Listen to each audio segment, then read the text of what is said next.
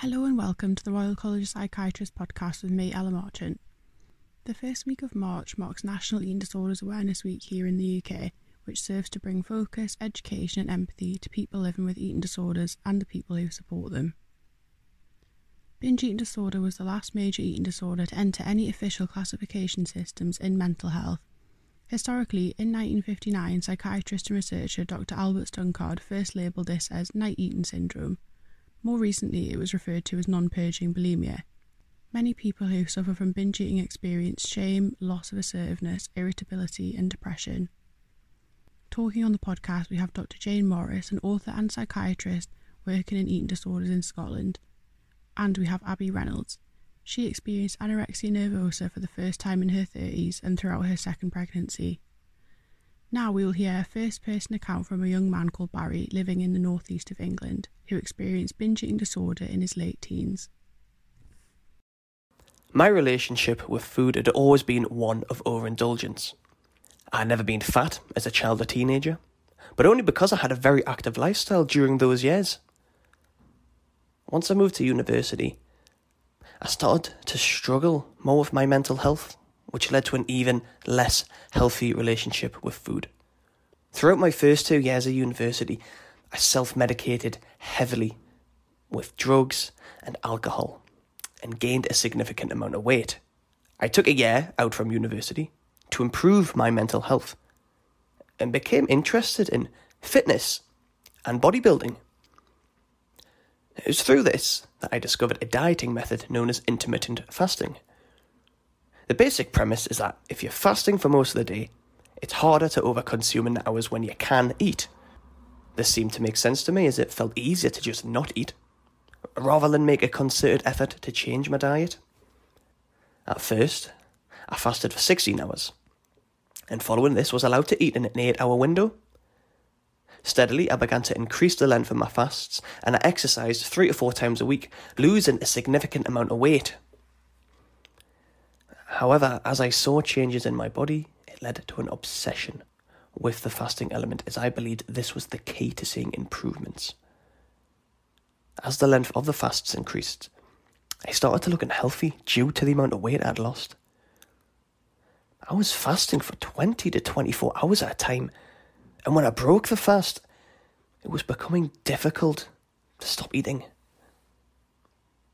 I must admit that although I knew what I was doing was not healthy, I wasn't consuming enough calories in these eating windows to put on weight. This allowed me to convince myself that eating until I felt ill or physically sick was fine, as the positives outweighed the negatives. I was also getting more attention due to my weight loss. I was so invested in the fasting and its effects that I continued a cycle of guilt induced starvation, followed by shameful binge eating for months. I would feel so bad about my inability to control myself that it would lead me to attempt even longer fasts. Over 24 hours, which will only lead to a greater rebound once I broke it. I believe part of the reason I did not realise how bad it was and didn't seek help was that the habits of exercise and fasting had become intertwined in my head. I knew that exercise was healthy, but I thought it was pointless without the fasting. I refrained from telling my counsellor as I was scared he would suggest a stop, which I interpreted as a route to putting back on all the weight I had lost. I thought bringing my eating under control would represent a physical and mental regression. In terms of how I felt whilst I ate, it was just a relief as I'd starved myself for so long. I would switch from sweet to savoury and then back, as this would enhance my appetite and allow for me to indulge the habit for longer, staving off the inevitable guilt that I knew would follow. No one knew how bad the binge eating had become until a friend saw me eating after breaking a 24 hour fast. I was having dinner at his house I had a full takeaway. And then I emptied his cupboards and gorged until I could barely move. I remember the embarrassment and the shame at the time, which made me start to look from an outside perspective. It also confirmed what I had known for a while that I didn't want to socialise, for the fear I would eat in public and I wouldn't be able to stop. Although this was the starting point of getting my eating under control, I would say that the content I saw online was not helpful. Fitness influencers who would, I would say fasting or doing calorie challenges, you know, it would momentarily provide enough of a smoke screen within my own psyche that I could convince myself one more binge wouldn't hurt. However, this would only ever lead to extreme guilt and some depression as well, as I was even more ashamed after binging. I decided to make changes to my diet and quit fasting. However, I still found it difficult to stop eating. It was almost as if my brain had no off switch. I made a conscious decision to eat high volume foods and eat them slowly, which allowed my brain to process what I was doing and feel more satisfied. What kept me in the cycle was what other people said. They noticed my body changing. This was a self esteem boost. I had never previously received this attention from my peers and other people who had known me a long time. I had struggled with body image and had never been very confident. I felt the confidence I had developed was entirely dependent on me maintaining a physical image. Although initially harmless, this led me to believe now people expected me to look a certain way, and if I did not live up to that, I, w- I would be a failure, or no one would believe I'd ever changed. This undoubtedly caused the cycle to continue, and this mentally remained for some time after the binge eating had been brought under a degree of control. Jane, reflecting on that piece we just heard, are these themes of dieting, fasting, self image, compliments from other people, something that you feel familiar with? Oh, yes. Um, you know, we, we try very hard to see our patients as the individuals they are, but by the time people have been taken over by a severe eating disorder, unfortunately, their individuality seems to be wiped out by it. Um, and this is just so familiar to me.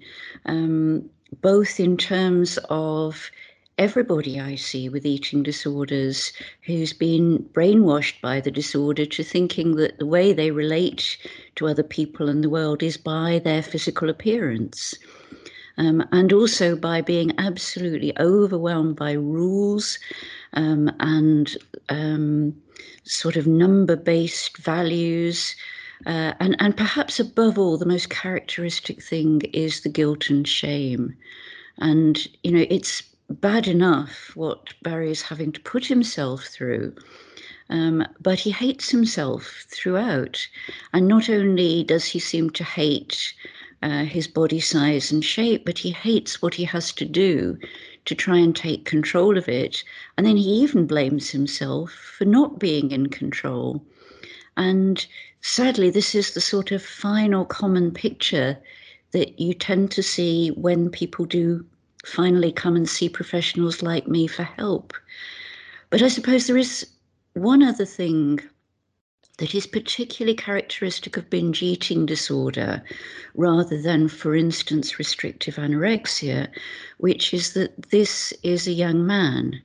Uh, and among patients seeking help for, say, anorexia, uh, there's a much greater predominance of women and often even young women.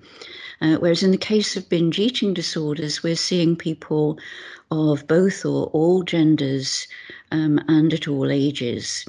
Um, and the other thing, perhaps, that people might have overlooked is that he had already um, been susceptible to alcohol and drug misuse. Um, and that seems to be a much more sort of common linkage. The people who are vulnerable to binge eating disorder and to some extent bulimia nervosa are more likely also to have experienced that kind of vulnerability. Um, so Barry is actually describing a very, very classic presentation. Abby, as someone who's experienced an eating disorder, was there anything in this young man's account that felt familiar to you? Yes, uh, absolutely. Though my diagnosis is anorexia nervosa rather than binge eating disorder, there really does seem to be so much overlap, um, particularly in the mental aspects of eating disorders. between the different diagnoses. Um, I think, firstly, this man's description gave a good sense of how all consuming these illnesses are and the way the behaviours and thought patterns involved can really very rapidly become extremely entrenched. I developed my eating disorder late. I was in my 30s and already a wife and mother, and it really did come out of the blue. Um, I'd always enjoyed a pretty relaxed and balanced relationship with food and movement, but a combination of very stressful times at home and feeling low in confidence, having put on quite a lot of weight after my son was born, um, prompted me to try to get myself into slightly better physical shape ahead of trying for another baby. Um, and within three months of just starting to dip my toe into dieting and, and running, I had lost a third of my body weight and quite literally thought about food, calories, weight, and exercise 24 7 the need to keep the number on the scale going down and the step counter on my fitness tracker going up was utterly compulsive. And within weeks, that compulsion dictated every aspect of my life. And like the man in the account, so Barry described, there is that initial buzz and confidence boost when people start to notice you've lost weight. I never set out to become thin or for people to be impressed at my willpower or discipline. But when suddenly everyone around you is saying how great you look now you've lost weight, um, how good you are for saying no to cake, or I suppose how healthy you are for running every day, I think subconsciously you do start to absorb the message that you are somehow more worthy or more acceptable. Yeah, so people around me were sort of saying how great I looked now I'd lost weight and how healthy I looked and how disciplined I was for running every day. And I, I definitely started subconsciously to absorb the message that I was somehow more worthy or more acceptable for having made myself smaller. Um, and that I wasn't good enough as I was before. Um, and that I think for me is when I started to become really trapped by the illness because I felt like my productivity and lovability and value in society were dependent on me sticking to these increasingly inflexible and punishing rituals around food and exercise. And the longer you're ill, the less you are able to hold on to the objectivity and insight that you do have, and the louder the disordered thoughts become. Um, and although I was becoming increasingly aware that the intensity of my cognitions around weight and calories were probably not healthy and were demanding so much of my mental and physical energy that my relationships, my social life, my mood, my spontaneity, my creativity were, were all seriously suffering. The thought of trying to take a step back or to try and restore some balance was utterly terrifying because in my mind that would represent me losing control or giving up or becoming somehow less again and I think Barry's account also um, raised the issue of shame really well. And and and Jane, you mentioned this this too. I'm yet to speak to anybody with an eating disorder for whom shame hasn't played a huge part in their illness. For me, the secrecy, the deceit, and really the loss of what I perceive to be my true values and personality, um, which maintaining my disordered behaviours brought about, caused so much shame, which in turn really fed into the self critical thoughts, which were driving me to sustain these punishing rituals in the first place, to force myself to tolerate excruciating hunger and flog myself endlessly with exercise. And I've experienced binges as well as part of my illness, and the sense of shame that comes from that feeling of having lost control or having been weak or gluttonous definitely traps you in the cycle of them responding to those binges with restriction or purging because you feel like you're this anomaly that you're wired wrong and that your appetite is somehow something which needs to be artificially manipulated or dampened to make it acceptable or normal or comparable to other people's Thank you so much for sharing that personal account. Jane, binge eating disorder was the last major eating disorder to be given official classification. Could you explain why this is and a bit more about the disorder, who's likely to have it, what are the symptoms? Yes, I mean, I think a lot of us, especially in the specialty of eating disorders, um, can feel quite frustrated with diagnostic classifications. Um, it's actually a way of specialists wrestling very hard to identify the clusters of symptoms that hang together um, so that we can investigate treatments that work. But they're by no means laws. It's not as if you could um, do a lab test and find the virus that's responsible for any particular eating disorder. Uh, and in the past, we all knew, I think, about the existence of this picture uh, that we now call binge eating disorder, but perhaps we had different names for it. Uh, for instance, non purging bulimia nervosa. Um, in some countries, though, it's been very important to make sure that the disorder is named in a classification. And the Americans were the first to do this in 2013 uh, because uh, getting your uh, health insurance to pay for your treatment depends on you having a recognized illness. Uh, now, in um, countries outside the, the US, we tend to use the World Health Organization's classification, um, and we've been slower than the Americans, and we've only incorporated a diagnosis of binge eating disorder in the past year or so. You know, it's it's still coming on stream, as it were.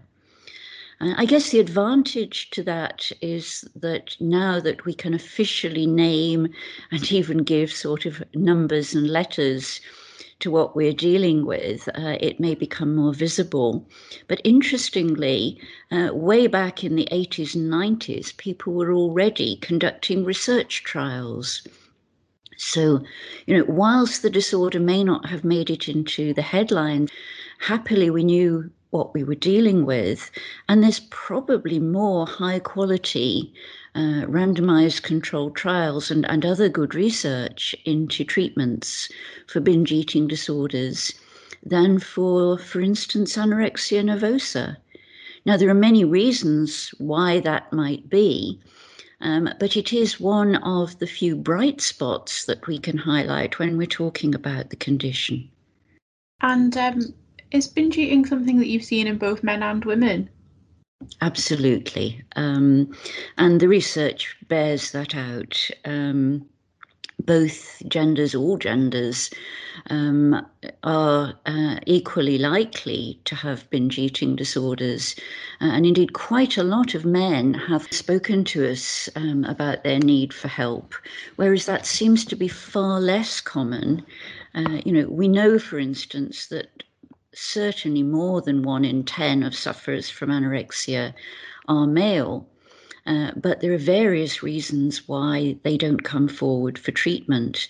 On the other hand, in the case of binge eating disorders, uh, there is a clamour for treatment, um, possibly because the disorder hasn't already got a name for being a particularly feminine disorder. The, the other thing um, about binge eating disorder um, is that classically people didn't present uh, to our services, they would go to obesity services instead, where, of course, both genders uh, were catered for. Uh, and even now, quite a lot of people still seek help for the overweight aspects of their eating disorder rather than being able to recognize um, that the behavioral and emotional side of things um, not only is equally important, in fact, perhaps even more disabling, but also that without addressing the very, very important psychological underpinnings and consequences of their disorder, uh, then uh, treatments for people who have got a more straightforward overweight condition will not work for them. You said something very interesting there. You described anorexia as feminine. Is this something that um, discourages men from coming forward because they see anorexia as specifically feminine? Oh, yes, very much so. I mean, I, I think a lot of people feel embarrassed or ashamed um, to be diagnosed as having anorexia nervosa, which is something we have to work on. But when it comes to men and boys accepting that it's a condition that they have, it's been very, very badly stigmatized. And in fact, there are many treatment centres uh, in England that only accept female patients.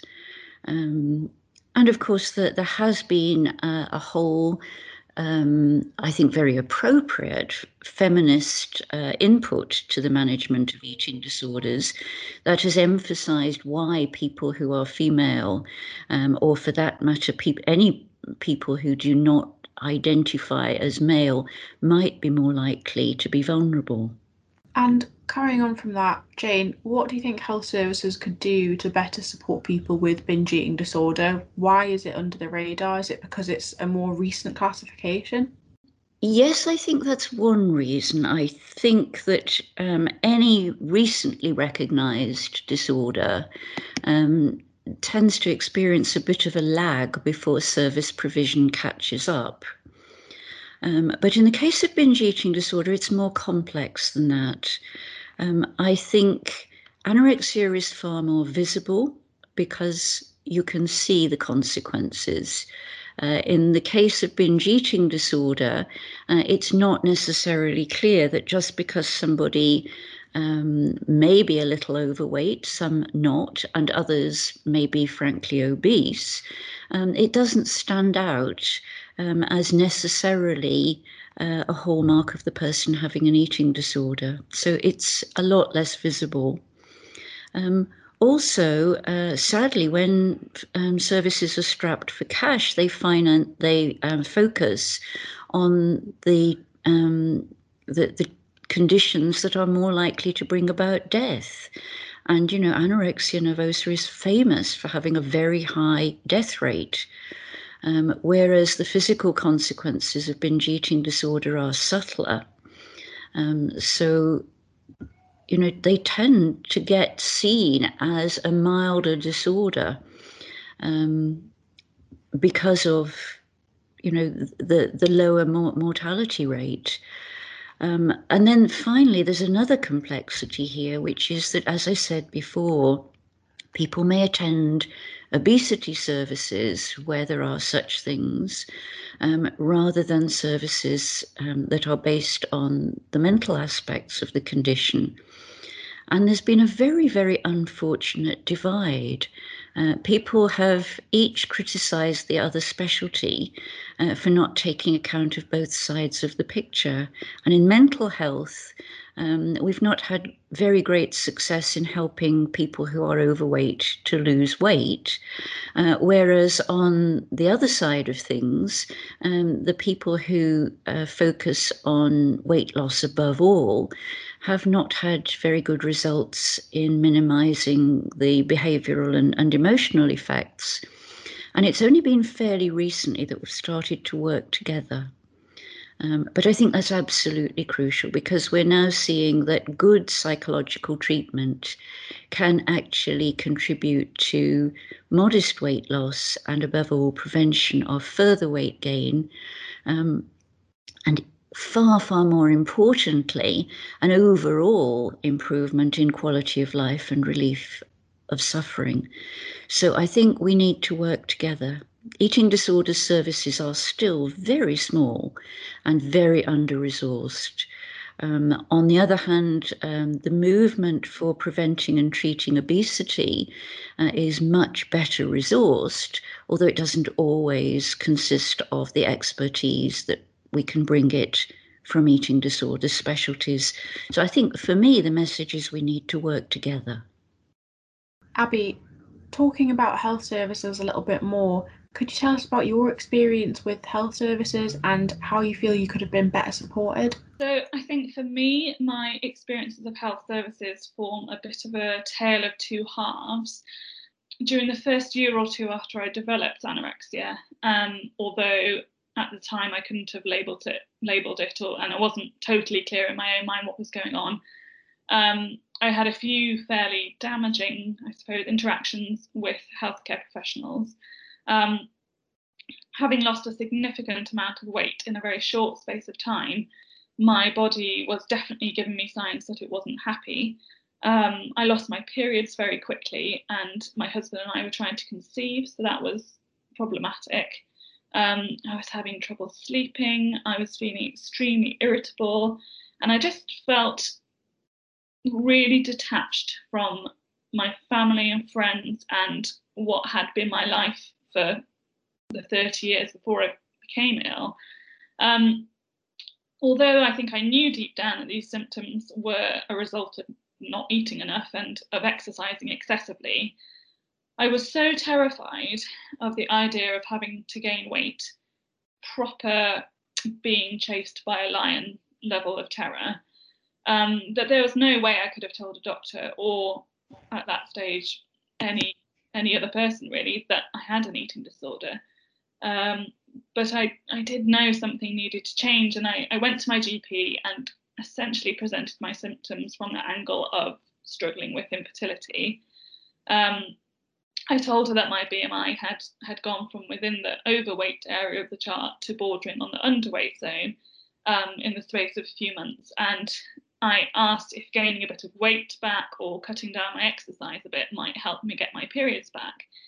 And I think in hindsight, I was just absolutely desperate to be told that that's what I needed to do, that I, I needed to eat more because I couldn't find it within me to feel deserving of eating more or or of giving up the punishing exercise regime, which was quite literally ruining my life. Um, but she simply said, Oh, we never tell anyone with a technically healthy BMI to eat more or move less. That's the opposite of what we're here to encourage. And then she just told me that my body would get used to my new lower weight and everything would get back to normal. Um, so I, I, left that feeling pretty dismissed, and um, I think probably inevitably my illness continued to escalate. Um, a year later, I went back to the doctor and told her I still wasn't having periods and again, she didn't ask anything at all about my relationship with food or my mental state or anything else, really. She just recommended I see a fertility specialist, which I did. Um, and I had scans and, and, all sorts of things, um, but was just told I should start on a, a course of fertility drugs. But I'd conceived my first child very quickly at my much higher weight, so my instinct told me that it wasn't really a fertility issue at heart, but an absence of periods because of being at a suppressed body weight for me, even if I still happened to fall into the healthy part of the BMI chart. So I managed what felt like the most excruciating feat of gaining a few pounds back. And by some miracle, I conceived on my first cycle. And I was obviously thrilled, but unfortunately, because I had barely begun to tackle any of the disorder behaviours I was trapped in, my illness became much more severe very quickly during my pregnancy because, in order for me to keep the number on the scale the same or going down, despite the growing baby inside me, I had to restrict and exercise even more intensely. And although my baby was growing fine, I was personally losing significant amounts of weight. I reached out a lot to my midwife about how much of a struggle I was finding it to eat and rest, as I knew I needed to for the baby. Um, but my increasingly desperate concerns and pleas were repeatedly dismissed with reassurances of, well, your baby's grown fine, so you must be managing. And that says just made me feel so ashamed and isolated um, because I continued to have a battle raging in my head every time I thought about eating more or exercising less. Um, and it kind of came to a head when I saw my consultant obstetrician when I was six months pregnant. And I, I told her, I, I said it out loud, I said, I definitely have an eating disorder. Um, and I told her I was really worried about mine and my baby's health. And she quite literally said, Well, you just need to park your eating disorder till after, after the baby's born. And as if I wouldn't have parked this life limiting mental illness years earlier if it were that simple. And I think just the idea that you can have a serious mental illness and just be asked to press pause on it at will is is pretty ridiculous and just really um, illustrates the the lack of understanding around these disorders. I mean, she wouldn't have said to someone with cancer, "Oh, you just need to stop having cancer for the next three months, please." Um, and then by a month later, so when I was really heavily pregnant, I was so terrified for my baby's safety and I think even more so for my mental health um, that I walked into my GP's office sobbing and I just said, I have an eating disorder and I'm really scared my baby's going to die. And I think that's when the second half of my story of services, the more the much more positive part kicked in. I was referred urgently to eating disorder services and was diagnosed with anorexia. And because I was pregnant, um, I immediately started to receive um, intensive community based treatment. And although honestly I've never been more scared in my life than than when I started having to um, challenge the eating disorder, it was at the same time such an immense relief to have someone take my illness seriously and to be told that it was a real thing that there was treatment available for and and that you know someone was going to help me and my baby. Um, and I had amazing support from an MDT of uh, psychiatrists, therapists, dietitian, assistant psychologists, um, and nursing. Um, I'm now two years into treatment and recovery, and apart from one five week stint in a mother and baby mental health unit when I needed inpatient treatment, but there was an endless waiting list for the eating disorder unit, and my BMI wasn't low enough to warrant a bed. Um, apart from that, I've been hugely fortunate to have been able to stay at home with my children throughout treatment. Um, and I honestly, I honestly cannot praise the community team at NHS Lothian highly enough. Um, I think the empathy and knowledge, the respect and flexibility and professionalism that has underpinned my care has saved my life, both literally and I think more importantly, I suppose, in terms of allowing me to actually build back a life truly worth living. Thank you so much for sharing your personal account, Abby. And it's quite distressing um, to hear that your BMI wasn't low enough to get you the help that you needed. It's so dependent on each individual. You know, I, you know, I know for a fact that um, that my body at BMI 20 does not function properly. Absolutely. And it kind of builds on what Jane was saying before when they prioritize people that where they can visually see that there is something wrong rather than looking at the mental health of someone. Jane, in the personal account we heard at the beginning about binge eating, the young man spoke a lot about guilt. Why do you think guilt is such a huge part of eating disorders? That's a really difficult question.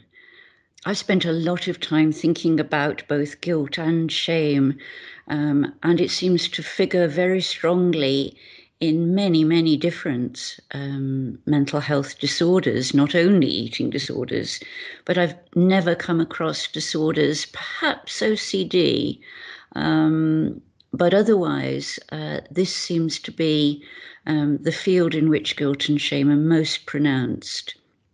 And I think it may be because an eating disorder, um, it's not really a disorder of eating at all. Eating is just one of those things um, that has to be tackled by people seeking to change their body shape. And the reasons for doing that uh, come down to values and relationship to what society respects.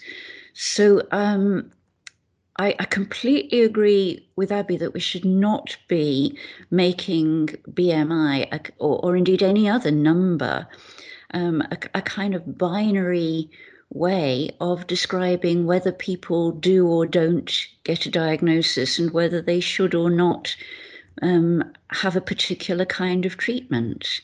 And luckily, the Americans have now taken BMI out of the diagnosis um, of anorexia nervosa.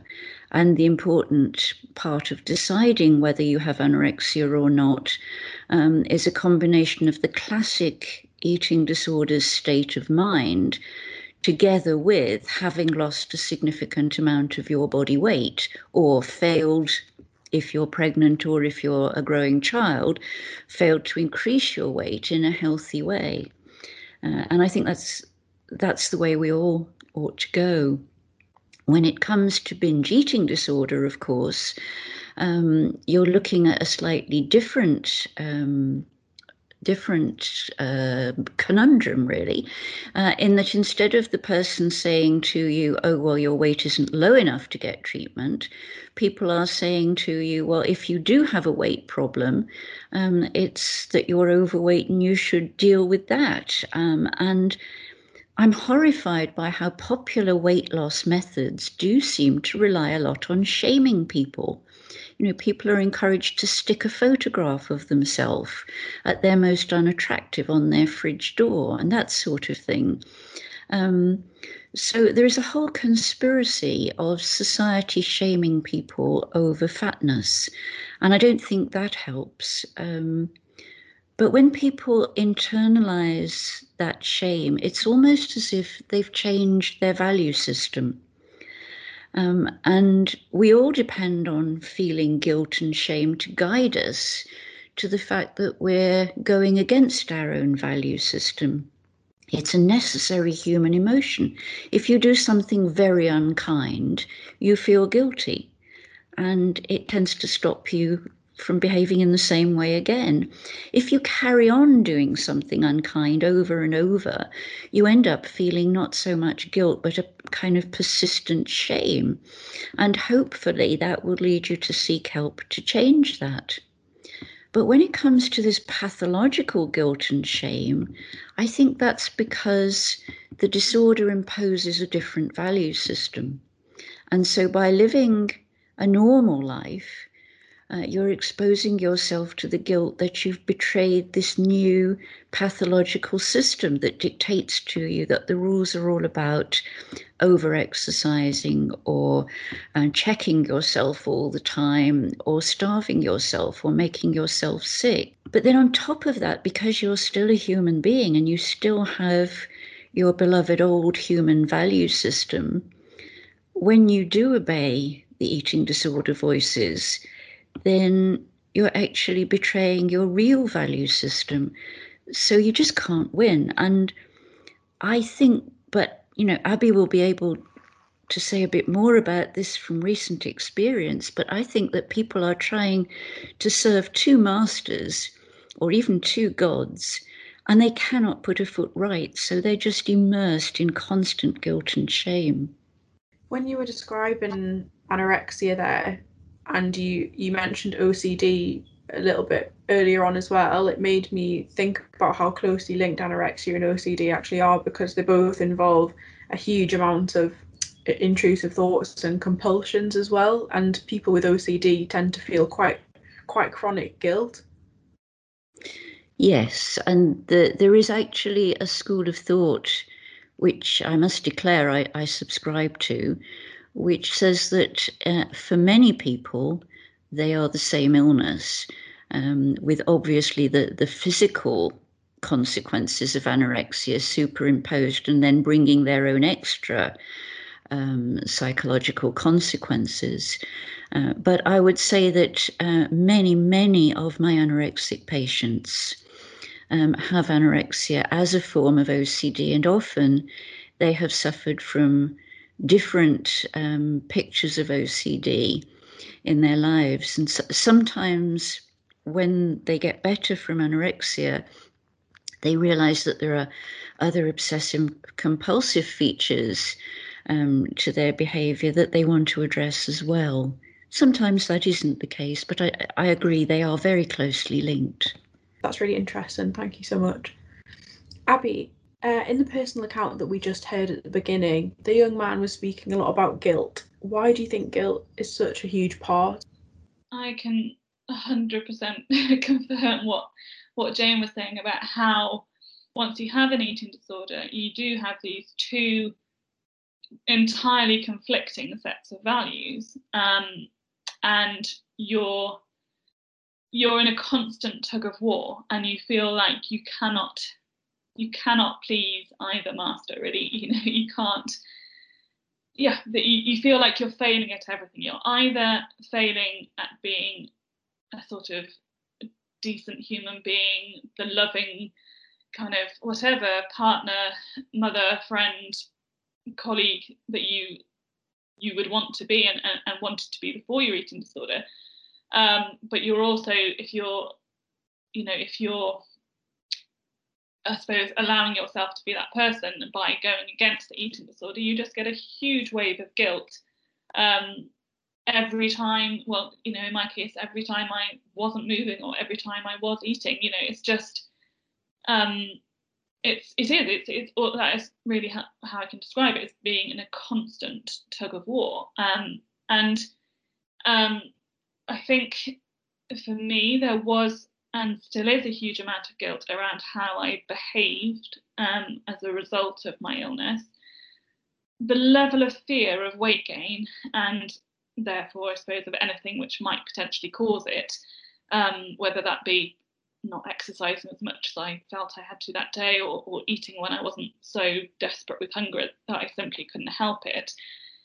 It consumed me to such a degree that that I I honestly felt to my very core that weight gain would be a fate worse than death. Um, I think that is uh, for me, I suppose that that became a reality and that I I became suicidal at, at at the prospect of having to try and challenge the eating disorder. Um, and you know, there's just yeah, you, you feel every fibre of your being is telling you that weight gain is to be avoided at all costs, and those costs are really high. I, I, you know, I lied about what I had or hadn't eaten to the people I loved. I avoided eating with others in case they pressured me to eat more. I turned down social invitations and lied to people about what I was doing so that I could spend every second possible moving in order to compensate for the little food I was eating. Um, the anorexic thoughts and the obsessive, yeah, I suppose the obsessive compulsive ruminations that ran through my head every second of the day were so loud. I, I genuinely could barely stand to try and hold a conversation with someone. I was I was distracted and irritable and cold and hungry and I, I couldn't be present with the people I was so close to before I became ill. Um, you know, my husband, my children, the most important people in my life. And so much guilt comes from that. The feeling that you are so far removed from your real, meaningful life and morals, and like you're watching your own life from the other side of an impenetrable sheet of glass makes you feel like a terrible person. You can't fathom how this force, this sort of evil dictator, has taken you over to such an extent that you are totally unrecognizable to yourself and to others, physically and mentally. But I think for me, the biggest source of guilt was the fact that I felt so unable to challenge the cognitions even when I was heavily pregnant. I had this ferocious, instinctive, protective love for my unborn child. And yet this illness was making me starve myself and put us both at risk. And I felt utterly hopeless because I, there I was thinking it was impossible for anything to, to contend with the love a mother feels for her unborn child. And yet here I was, gripped entirely by something so at odds with keeping my baby safe. Um, I distinctly remember when I was six months pregnant, there was a day when I hadn't felt the baby move, and I was really worried something had gone wrong. I, you know, I was I was sick with fear, um, and I I ended up calling the maternity unit, and, and they said, "Oh, don't worry, just drink drink a cold bottle of full sugar Coke and and just wait to feel the baby kick." Um, so simple, and yet I genuinely felt like I was being asked to run into a fire. I had already consumed my kind of measly self allotted allowance of calories for that day. And this bottle of Coke would tip me into what I saw as weight gain territory. And I, I was paralyzed with fear. I sat for the best part of two hours staring at this small bottle of Coke, so desperate to make sure my baby was okay, but feeling like there was a physical wall stopping me from doing what I needed to do to just drink a bottle of Coke. And I drank it in the end, but I was consumed by guilt for days. And it was both guilt at having kind of hesitated even for a second about drinking it, but honestly, kind of even more guilt at having had more calories than I'd burnt off that day. I, I couldn't shake it off. And I felt like I had failed on all counts, you know, failed as a mother, failed as, you know, I suppose the uh, the kind of um, puppet to this eating disorder puppet master. And the guilt just feeds into the self loathing, which just drives those behaviors. That sounds like such a horrible experience, Abby, and it sounds like you were very, very conflicted during that time.